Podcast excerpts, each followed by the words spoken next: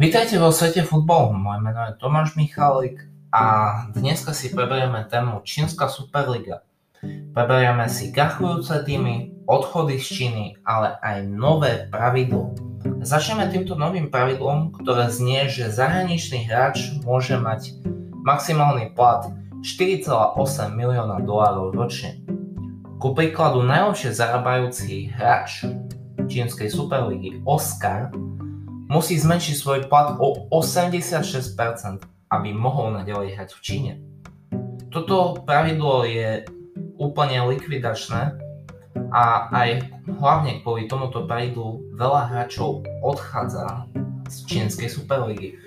Ku príkladu odišiel Brazílčan Hulk, ktorý sa vrátil naspäť do Brazílie, Dalian El Shaarawy, ktorý sa vrátil do á es Rím, alebo napríklad bývalý útočník Newcastle Solomon Rondon, ktorý prestúpil do cé es ká á Moskva.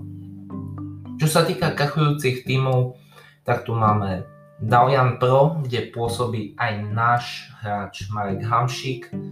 Ten už rozviazal zmluvu so slávnym trénerom Rafaelom Benítezom, rozviazal zmluvu so Solomonom Rondonom, ktorý odišiel v zime do spomínaného cé es ká á Moskva. A zatiaľ sa veľmi špekuluje o odchode aj Mareka Hamšíka. Čo sa týka iných tímov, máme tu Jiangsu Suning, ktorý je v médiách momentálne veľmi rozoberaný tím. Tento tím vyhral minulý rok čínsku superligu a pred troma mesiacmi ukončil svoju činnosť a ich dlh sa odhaduje na deväťdesiat miliónov dolárov.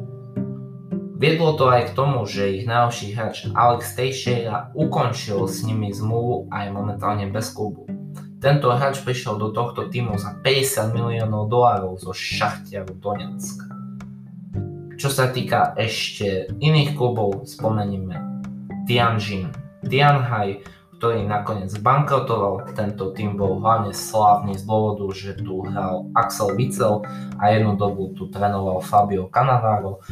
A Shanghai Shenhua nemôže ísť do Azijskej ligy majstrov, pretože kvôli finančným problémom nedostali povolenie hrať v tejto najvyššej azijskej súťaži.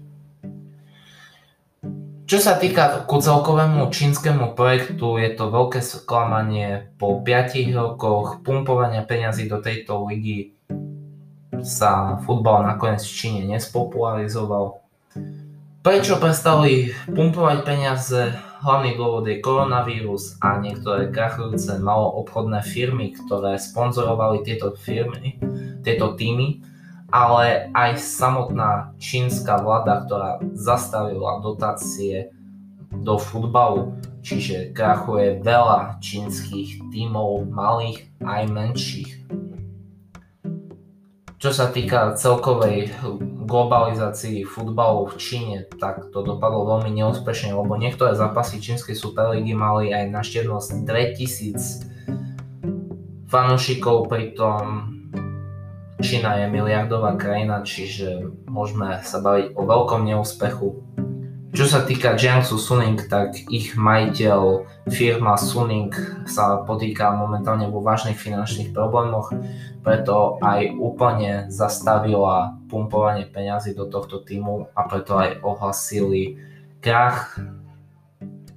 Čo sa týka iných tímov, tak bude veľká otázka, či nejaký zahraničný hráč ešte ostane, alebo či vôbec tie tímy samotné prežijú.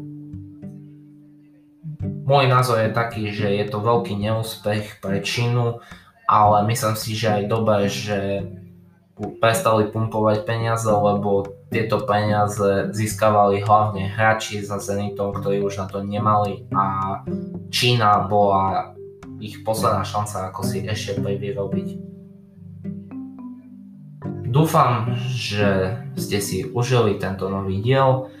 Pripravujeme diel o Atletico Madrid, tak nás počúvajte aj naďalej. Dovidenia.